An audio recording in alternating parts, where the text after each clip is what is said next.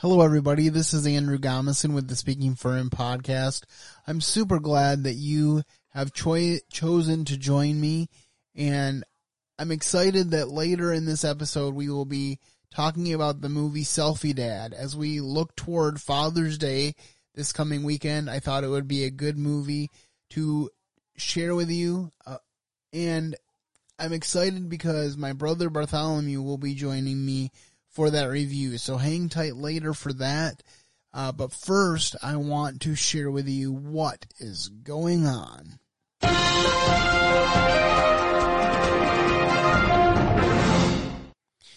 All right, for those of you who may not know, um, this past Monday was Flag Day here in the United States, and Flag Day commemorates the day in 1777 when the Continental Congress voted to approve the United States flag. Now, the flag has taken on numerous uh, shapes and additions since then.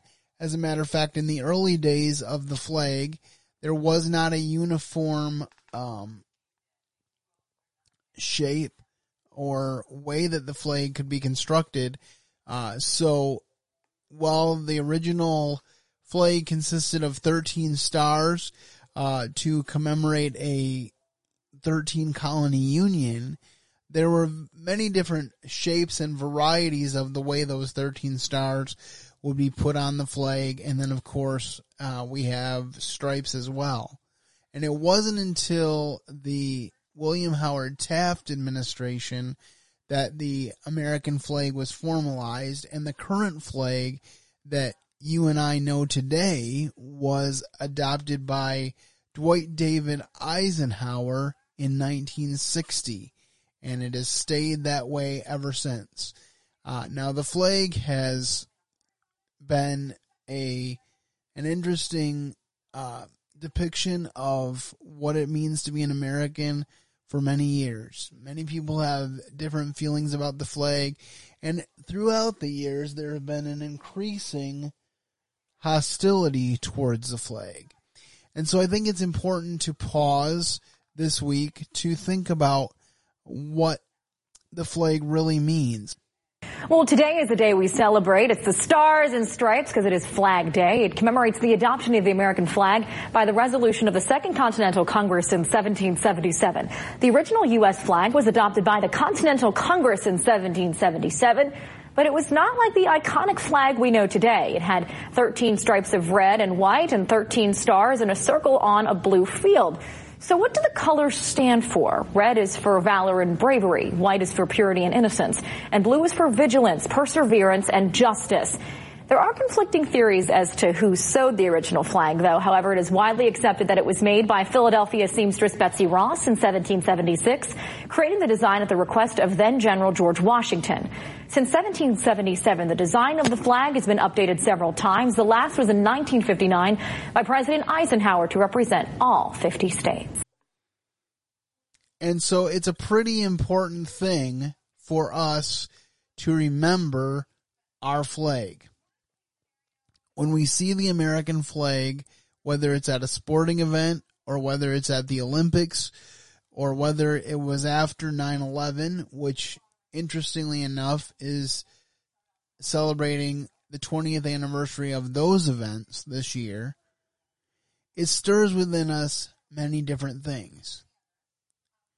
But I, as I said, I think it's important for us to reflect on our flag very similar to what I said last week about D Day. It's important for us to know our history uh, before we forget it and don't realize how far we have come and what we have gained through the freedoms that we have here in the United States. Uh, there are some people that deeply resent what they think the flag stands for uh, because they have come to believe that the flag stands for oppression. You know, there was a time not too long ago when Nike was going to come out with a sneaker that commemorated the Betsy Ross flag as the original 13 star uh, colonial flag ha- has become known. And Colin Kaepernick said, well, that represents slavery. And yes, the period of time in which that flag existed and was the flag of choice did have slavery as a part of it. But the flag itself does not represent slavery. The flag itself represents freedom. And when the founding fathers put forth the Declaration of Independence, they themselves were seeking freedom from an oppressive government in England. They wanted the right to worship God as they wished. They wanted the right to have representation for the taxes that were sought to be imposed upon them.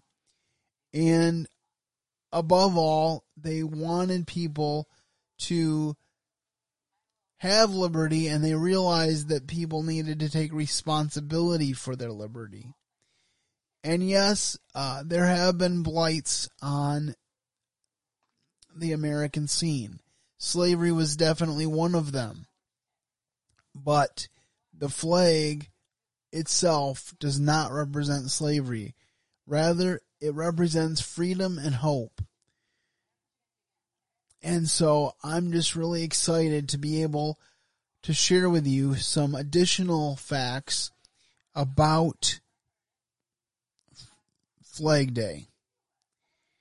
And uh, I will, as always, post my sources on the blog post for this episode at speakingforhim.blogspot.com. So please make sure you avail yourself of that information. Um, this information comes from ellisoneducation.com, and here are 10 Flag Day facts for you. In 1916, President Woodrow Wilson is recorded as officially setting June 14th as Flag Day. Even with Wilson's act, on a federal level, the holiday was not passed by Congress.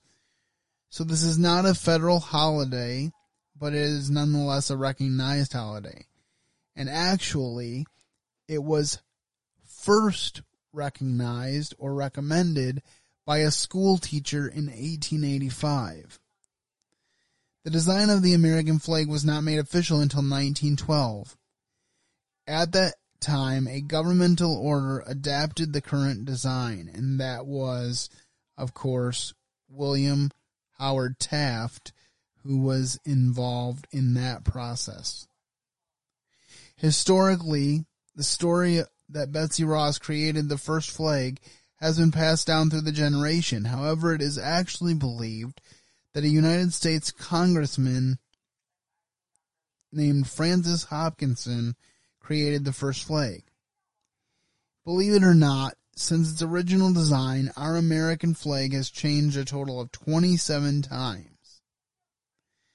We all know the phrase, one small step for man, one giant leap for mankind, by Neil Armstrong when Apollo 11 landed on the moon. But did you know that there were a total of six American flags located on the moon?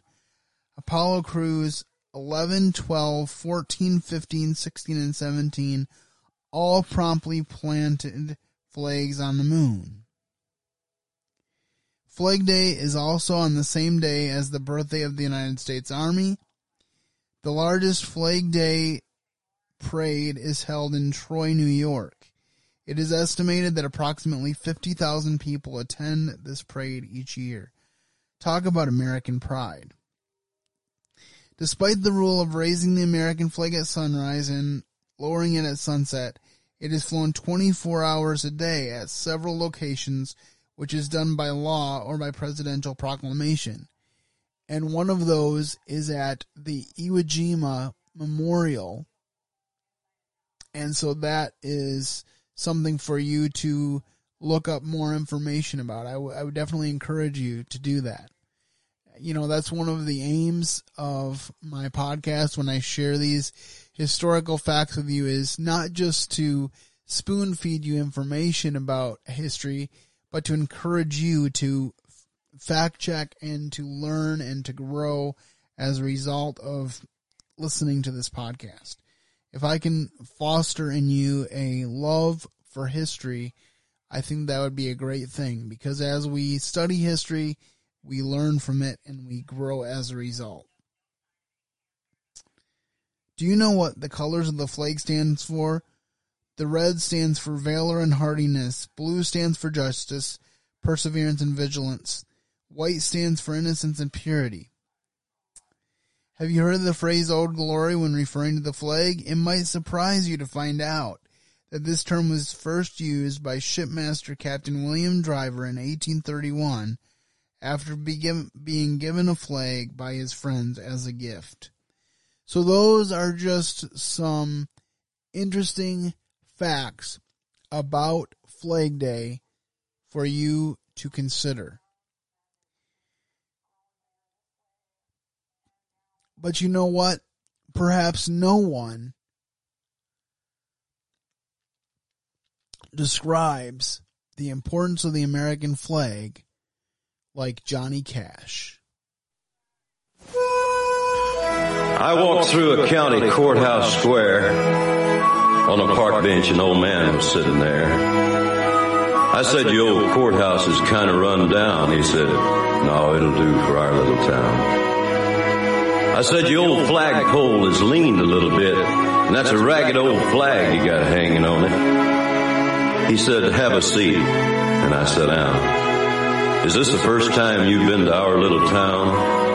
I said, I think it is. He said, I don't like to brag, but we're kind of proud of that ragged old flag. You see, we got a little hole in that flag there when Washington took it across the Delaware. And it got powder burned the night that Francis Scott Key said, watching it write and say, can you see? And it got a bad rip in New Orleans with Pakenham and Jackson tugging at its seams. And it almost fell at the Alamo beside the Texas flag, but she waved on though. She got cut with a sword at Chancellorsville. And she got cut again at Shiloh Hill.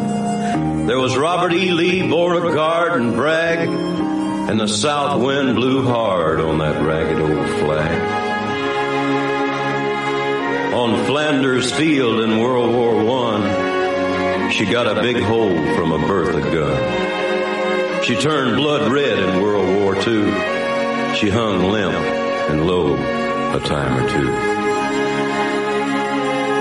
She was in Korea, Vietnam. She went where she was sent by her Uncle Sam. She waved from our ships upon the briny foam, and now they've about quit waving back here at home. In her own good land here, she's been abused. She's been burned, dishonored, denied, and refused. And the government for which she stands is scandalized throughout the land. And she's getting threadbare and she's wearing thin, but she's in good shape for the shape she's in. Cause she's been through the fire before. And I believe she can take a whole lot more. So we raise her up every morning. We take her down every night. We don't let her touch the ground and we fold her upright. On second thought, I do like to brag, cause I'm mighty proud of that ragged old flag.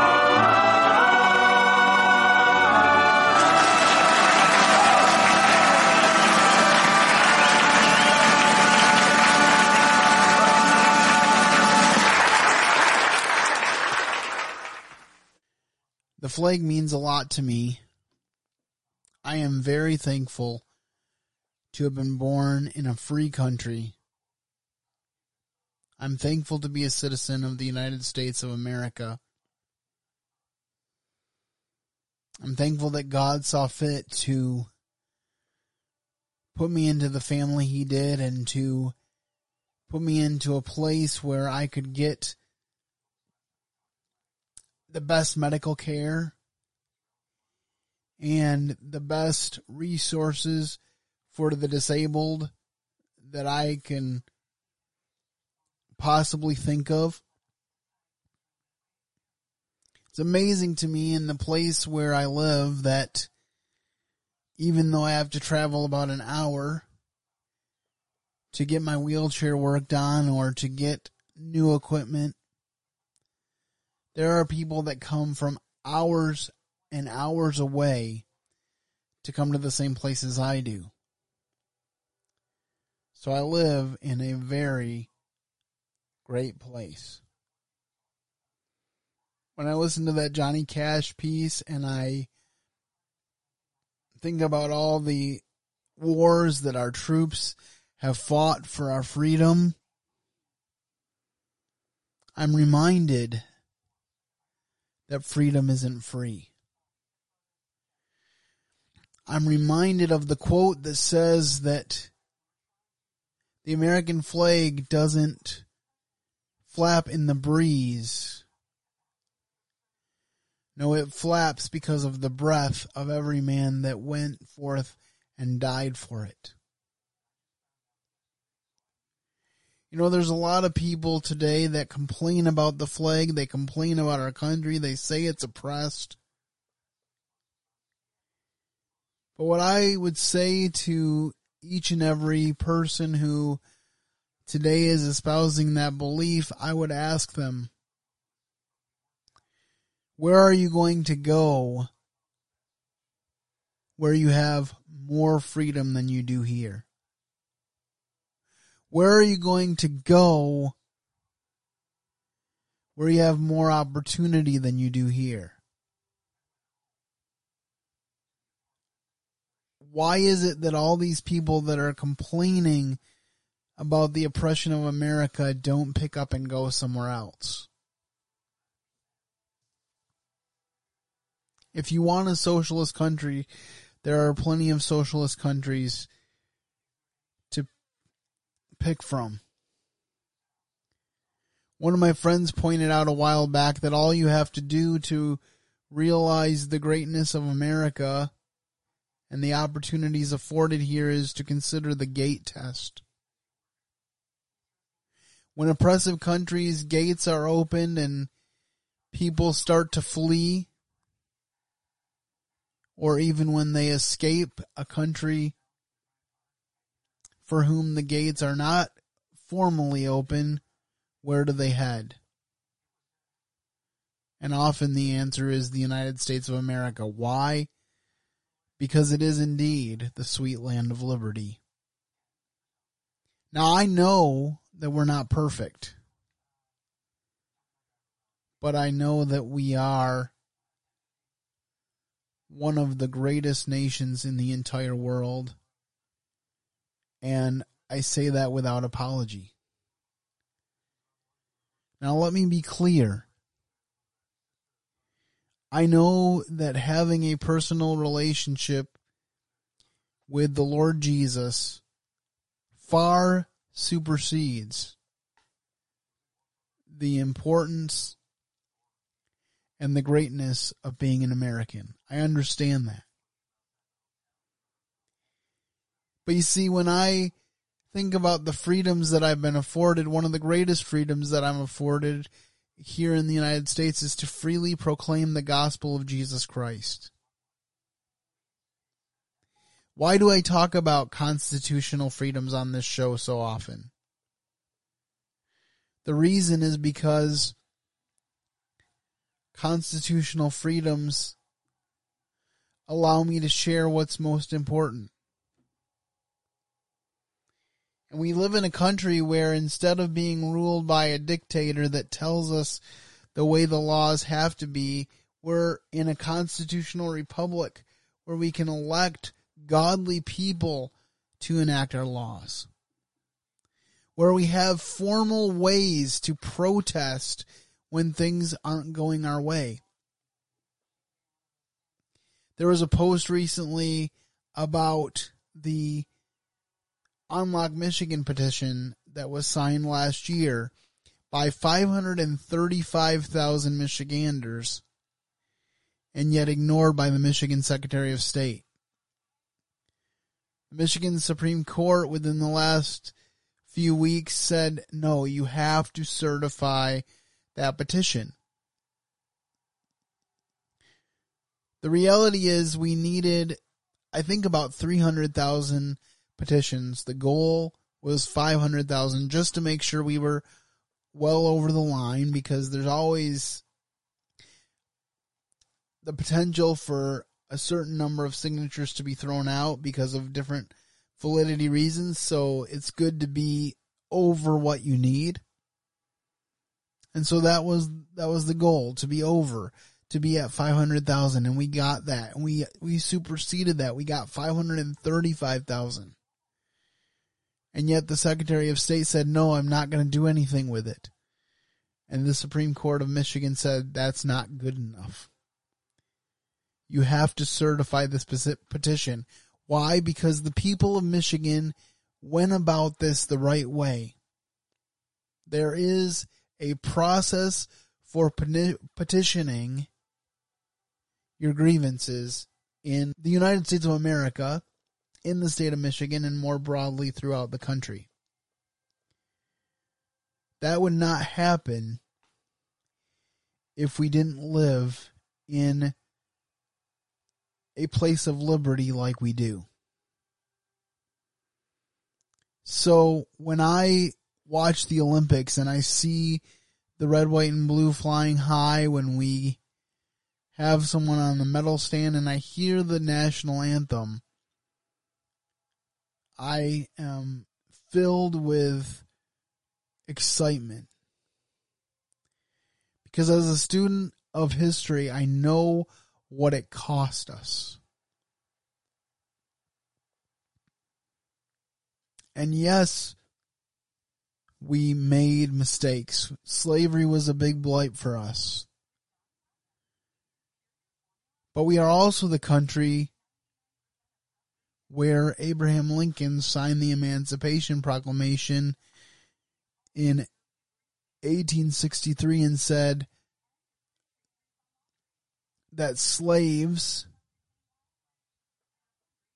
should be henceforth and forever free. And then later, those freedoms were broadened by the 13th Amendment. And again in 1964 by the Civil Rights Act.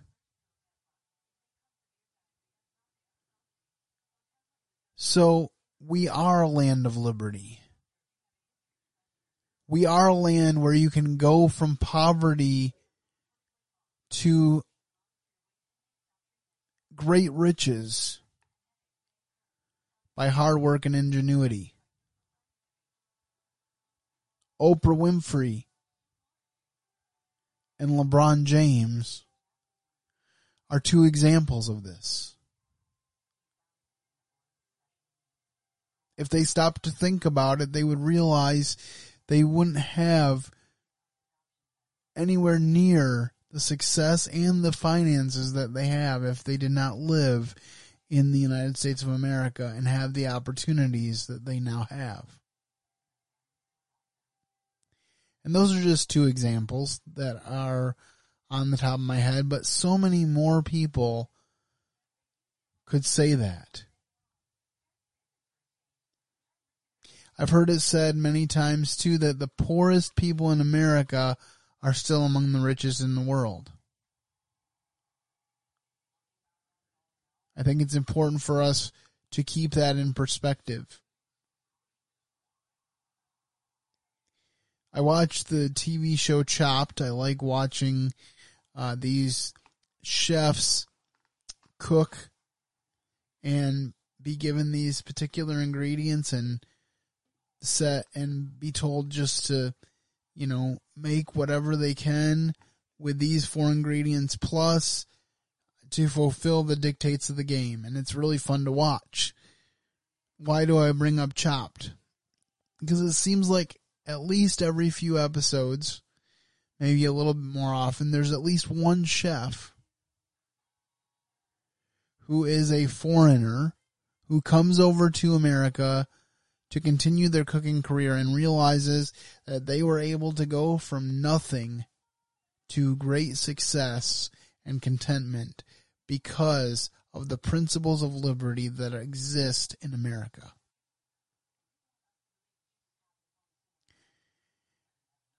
America is founded on the principle of personal responsibility.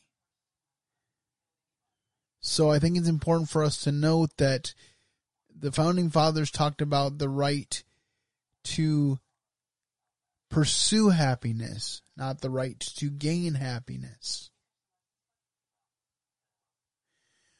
We all have the opportunity to pursue success.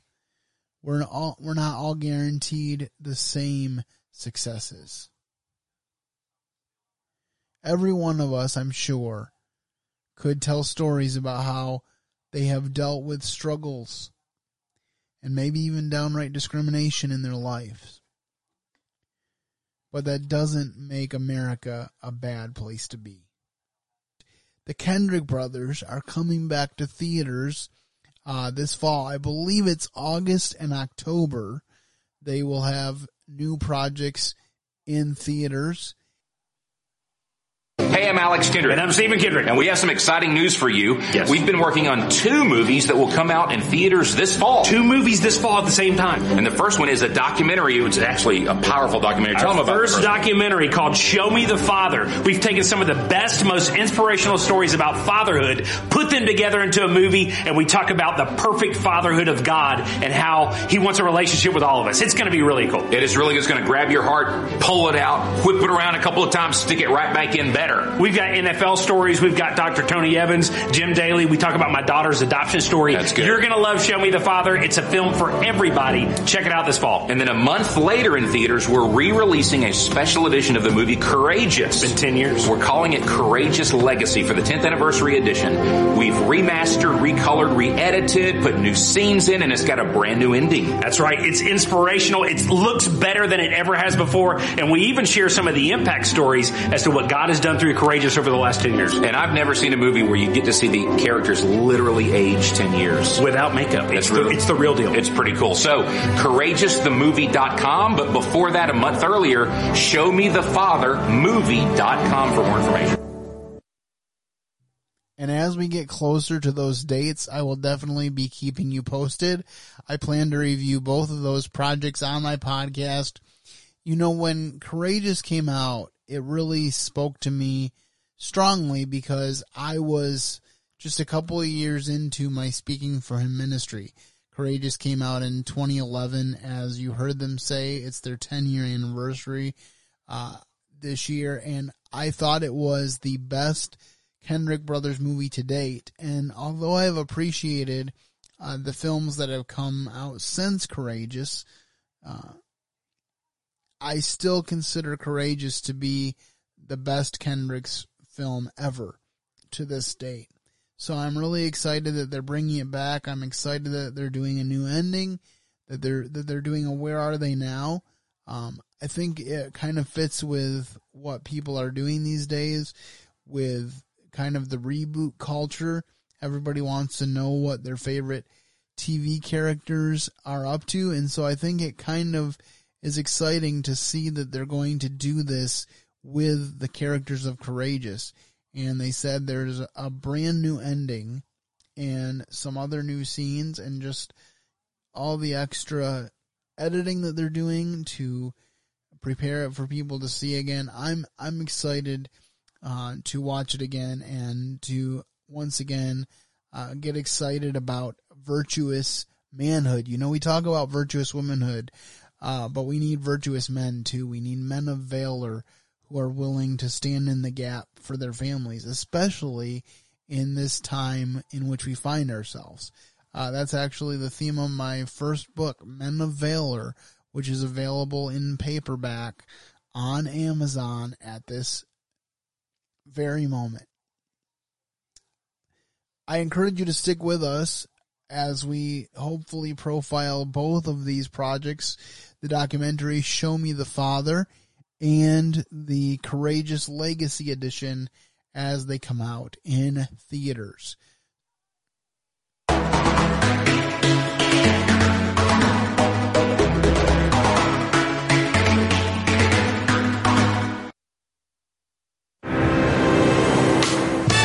My name is Ben Marcus. Somehow I found myself as the main editor of a reality TV show called Rosie's Roses. You made me look like a moron, for heaven's sake. I used to be a comic. That's where my heart is. Dude, why are you out there running with it? There's no way, man. I got a family. Can you help out around the house? Jack needs help with his math homework. I'll fix the toilet.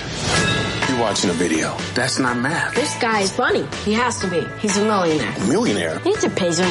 What? And this is my very first video. I got two atheist friends. Every time I'm around them, I sneeze just to see what they're gonna say. Never knew you were that funny. The nominees this year are. I feel like I'm doing this all on my own. Have you ever seen the movie War Room? I don't really like Christian films. Where you been? Your daughter's play. This is my first time. In like 20 years, I finally get to do something I love. For once in your life, have some balance.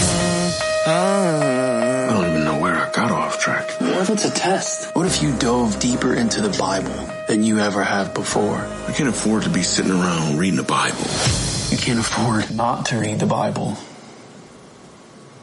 it's got awkward. A little bit, yeah. I felt it. There's no way I can ask you to be a better daughter if I'm not willing to be a better father. And I am. God can do incredible things. Some of these things I just can't fix without some sort of direction. And I'm finding it right here in the Bible. I'm Selfie Dad. I thought it was the police. It's the brolies. We gonna be alright.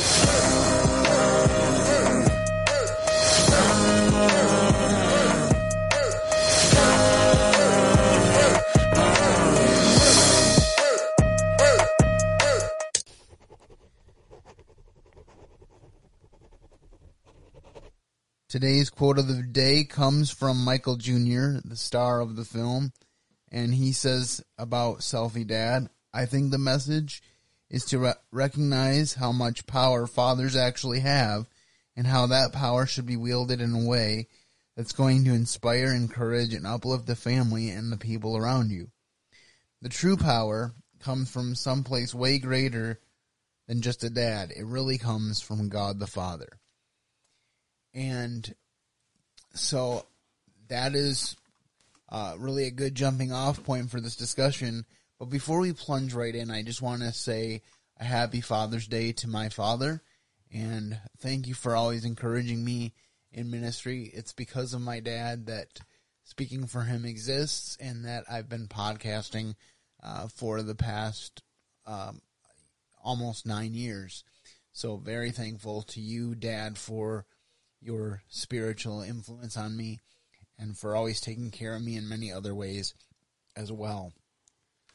All right, well, to begin this discussion, um, I'm just going to give you a little bit of a synopsis of Selfie Dad. Selfie Dad centers around um, an editor uh, who is a former com- comic uh, named Ben Marcus, and he's an editor for a reality show uh, that has to do with a gardener who plants a lot of flowers, and there's a lot of comedy associated with that.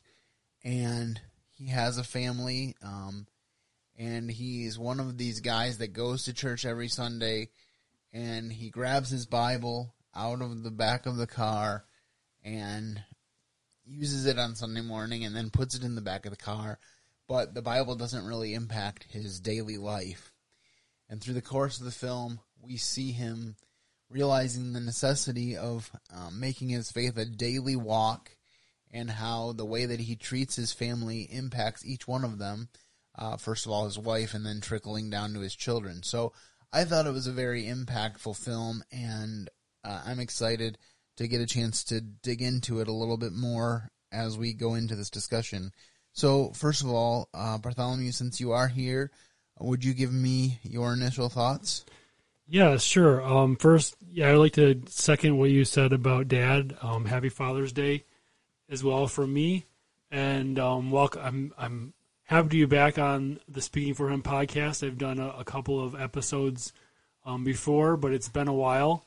Um, I have not been in your home studio, so um, this is kind of nice. So we can just do this about this this uh, movie here. Um, well, first of all, I'd like to say that you know, I'm kind of a, a, a big fan of um, Michael Jr.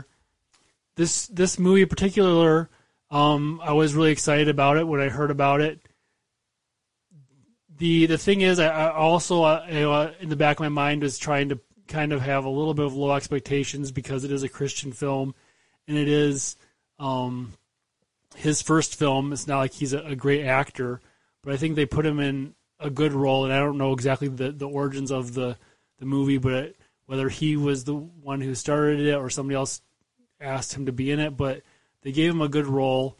Um, definitely a little s- slow to start because you know they they try to give a little bit of the the hint that he's a comic, but you know part of it in the beginning he's kind of like not trying to be funny because maybe that's that's uh, you know kind of the idea that he's like, well, I just in a normal um, everyday life um, type type situation.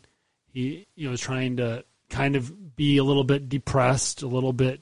Um, and you know, I would say that he's as far as the acting, you know, he's probably the worst actor in the movie. I think there's a lot of good acting in the movie.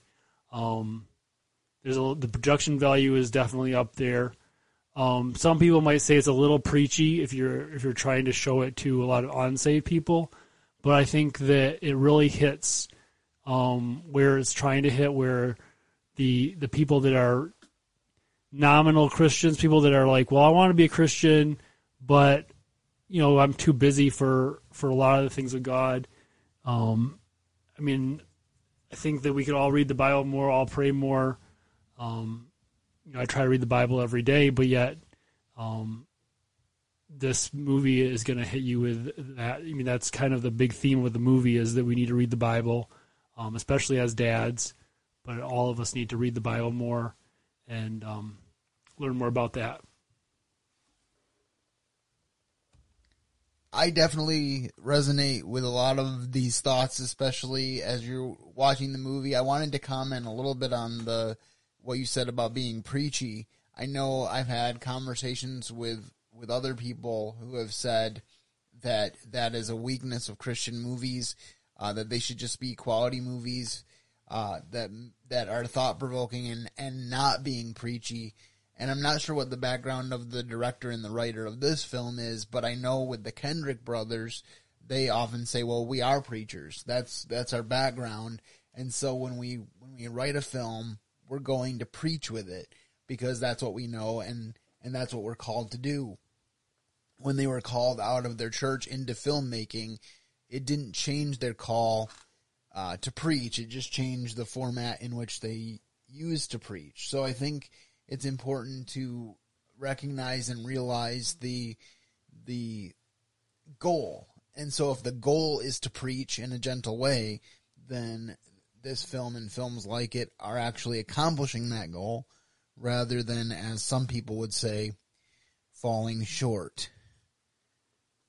So as we continue to talk about this, um, uh, what are just one or two particularly positive things that you um, noticed about this film that you particularly enjoyed? Well, I think, well, I think that it is, it is very funny in parts. Um, you know, it's Michael Jr.'s comedy dispersed throughout that definitely made it enjoyable. Um, like I said, the production value was good. The the acting I think was good. Um, the the storyline really was, I mean, it really is a, a good storyline. I think it it kind of, I mean, I, his father was not a uh, a comic, but what my understanding was that his father um, did have some some issues to deal with, and I don't know if his father ever was a Christian, ever came to Christ, but um, he talks about in the movie he's, he's talking referring to his father and how his father was not a moral person, and I think that that um, was somewhat biographical, and the fact that Michael Jr. is is a chain breaker in his you know in his family, and I think that we can all be train breakers in our family, and regardless of how how much character our fathers did have had, um, we can also continue that. that legacy. I think one of the things that stuck out to me was the fact that he needed to start with his relationship with his wife. And when he started loving his wife correctly, when he started putting that relationship forward, then it helped the other parts of his life. I mean, first getting into the Bible by himself and then uh, washing his wife with the water of the word and seeing it trickle down to his children.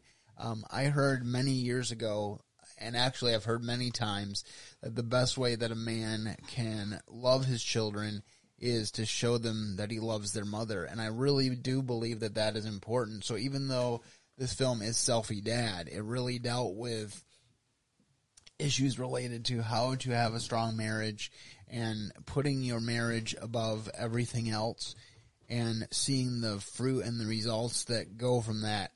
Uh, I think another thing is just uh, you just see how his present was impacted by his past, but then he realized that he needed to be an overcomer. In our culture today, we like to blame our past for everything that has happened to us. And the reality is that we all have a past. We all have things that, that make it hard for us to accomplish what we want to accomplish, but we have to get to the place where we are actually overcomers and we put that behind us and we, you know, by the grace of God, accomplish the things that He has set out for us because He has a lot of great works for each of us to do if we are following Him. Yeah, and uh, the one thing too is it folk it talks of two wives as well. You know, she she was a Christian. She was going to church. She was um, felt like she was taking kind of the the spiritual load in the family and uh, and other loads as well. And she is constantly kind of complaining to him, you know, nagging him about um, you know being more there for the family.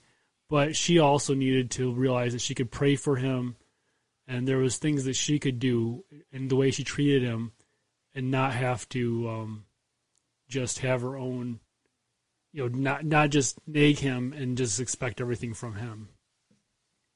All right, well let's let's talk about some negatives. Was there anything uh, particularly in this film that you thought could have been done better?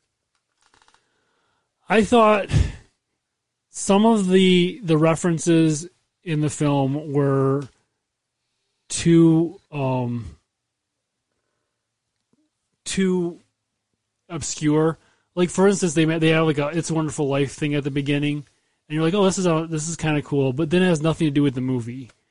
And you know, they had a, a reference to War Room, but unless you really understand that the the actor the actress um, was in War Room, and then she goes, "Well, have you read watched the movie War Room?" And it, it kind of falls flat. um, it was really funny in the trailer, but then when you're watching the movie, I'm like, well, that reference was just there and it wasn't really explained. I think that was one big negative.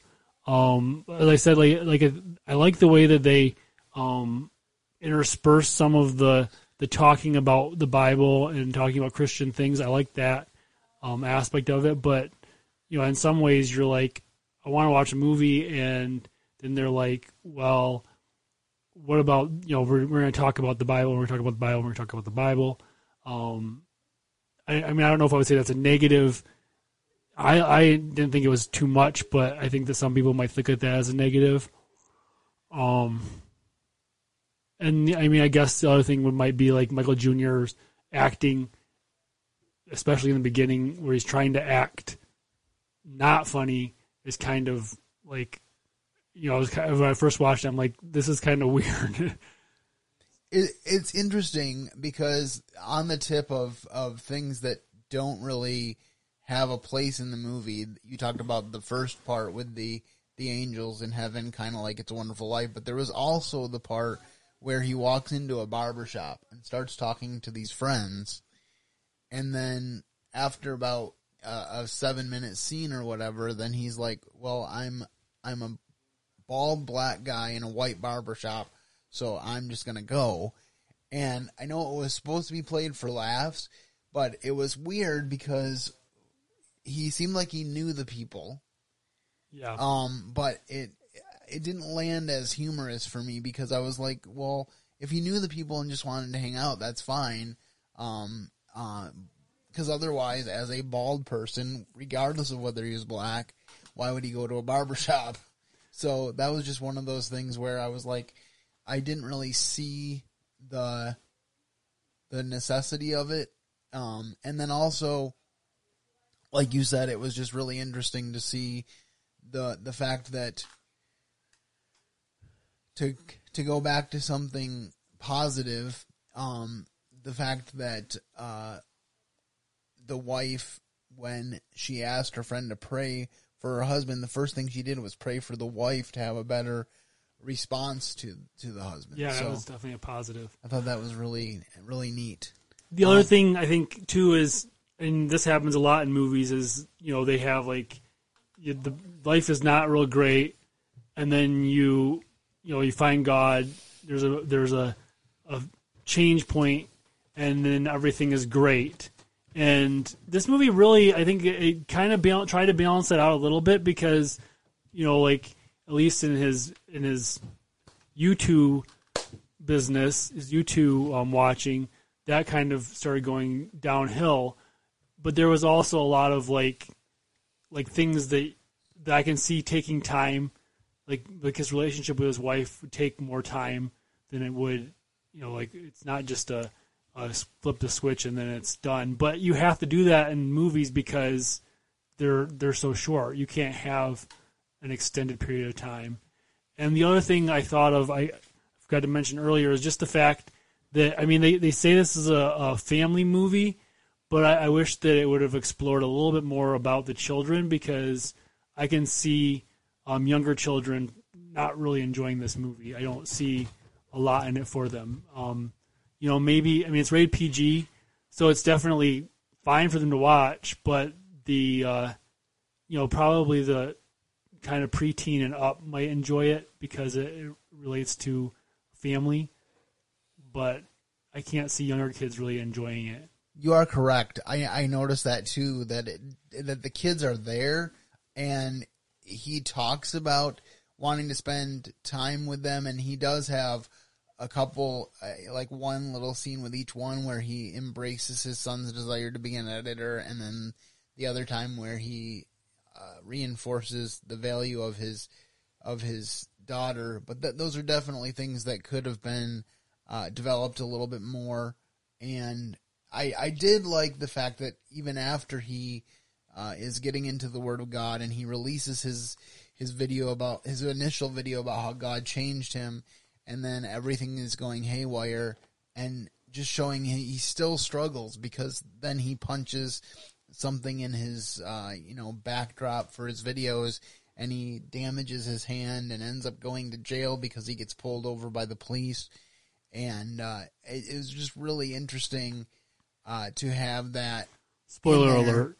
as as something that drove him to continue to get better and then of course as he uh, is getting toward the end of the film then you see him taking a little bit gentler approach, still not apologizing for the truth, but being gentle with the truth and uh, sharing with people how um, the Bible changed him. And I thought it was significant that the daughter talked about the reason that she was excited about the Bible is because she saw how it changed her dad. So, and then the next question that I have is what do you think is the biggest lesson that you took away from this film? Well, um, obviously we've been- alluding to it that it's about reading the Bible and about how God can transform your life, and I think that's the biggest lesson. You know, as I said when I when I opened up, we need to read the Bible more, we need to pray more. Um, it's easy to say, easy to say, um, not necessarily easy to do, not easy to be motivated to do, but um, you know, we there's a book that we were given by the creator of the universe, and it just seems like we should um, get to know that, get to know him because of that, and also the fact that it, it changes our lives is, you know, amazing. Absolutely. I, I think one of the the things that I thought of is like in the beginning I don't know what the beginning of his story was. And and that's one area to go back to the weaknesses of the film. It would be nice to know he wasn't you know living full out for God but there was obviously something that had prompted him to be in church instead of being on the streets and you know drinking and carousing like his father. So it would have been nice to have a little bit more of that. But I think the the thing is that we can be a Christian uh, in name only, or we can be a Christian in such a way that that people see Jesus in the things that we do. And it doesn't mean that we're perfect. I think one of the problems that we have today is that um, the world will always call out hypocrisy because because they're looking to see how much we care about the things of the Bible. Um, but we need to realize that although we won't be perfect, we are striving for perfection. God says, Be holy, for I am holy. So that is the standard that we are trying to achieve. Of course, we ultimately cannot this side of glory, but that is why Jesus died on the cross. So I think embracing that we can't do it on our own and that we need help is um, the biggest thing that I learned from this movie. I think there's a significant quote in the movie where uh, he says, I have a wife and a family and a job. I can't really afford to read the Bible, to take the time to read the Bible. And his friend says, because you have those things, you can't afford not to read the Bible. That's where that's where life is. That's where you have the opportunity to become a better person by being a person of the word. And so I really feel like that is a big lesson. And I hope this Father's Day, as um, we're coming up to it, that you as dads and you as sons and daughters will all embrace the need to spend more time in the Bible. And hopefully that will create more unity in the family. And as families unite, it will create more unity in our country and around the world because unity is definitely something that people use as a buzzword today, but I don't think we fully understand what it is. So now comes the moment of truth. BJ, how would you rank this movie from one to five? Five being best, one being worst. I'm thinking 3.5, three, three and a half stars. Um, the the thing that I guess that I mean, it's a very enjoyable movie. I would recommend that you watch it um, if you're a father or if you're thinking about becoming a father. Um, definitely, if you're if you're a spouse, you know, if you're a wife, it's it's a good movie to, for you to watch. Um, watch it, maybe watch it together even. Um, so, absolutely recommend watching it. But just for some of the reasons that I said, some of the negative things, I, I'm just marking it down to 3.5. I, I would probably go a little higher to like a four, just because I'm I'm overly optimistic a lot of times in the way that I rate things. But I definitely agree with some of that. Like another thing that was a little bit disjointed was just the way they portrayed the Chonda Pierce reality show host character. For oh one, yeah. For one thing, uh, he gets this award for being the best uh, producer of a reality show, and I've never thought of a home and gardening show as a reality show for one thing, and for another thing, the the things that she complained about in his editing and quote unquote to quote from the movie, making her look like a moron. Uh, it didn't make sense to to understand where she was coming from because the clips that they actually showed from the show within the show seemed pretty on point. So again, something just a, another thing that's just a little bit disjointed. Um, but I think overall that your family will enjoy uh, this movie. It's available on Amazon for streaming as well as Tubi, so you can watch it this weekend if you so desire with your family. Yeah, Tubi is free whether you have Amazon or not. So Tubi, I definitely recommend Tubi. That is definitely uh, something worth noting. Again, I will have a lot of links on my podcast for some of the things that I talked about earlier, as well as a link to Tubi so you can uh, go to my blog post for this podcast episode and find that. Well, that's about all I have for you today. I appreciate my brother Bartholomew for stopping by and reviewing this film with me. I hope that if you enjoyed this episode that you would give us some feedback with the information that's about to roll at the end of the show. And I hope that as always, you have a wonderful week and you keep serving the best of masters. Thank you for listening to today's episode. Your host has been Andrew Gomison, founder of Speaking for Him. For more information on today's show and to leave us comments and voicemails, visit speakingforhim.blogspot.com. You can find Andrew's ministry at speakingforhim.com. That's speaking, the number four, H-I-M. You can also interact with us at facebook.com slash speaking for him and on Twitter at speaking for him. And when you look for us on iTunes and Stitcher, let us know what you think of the podcast by leaving a rating and review.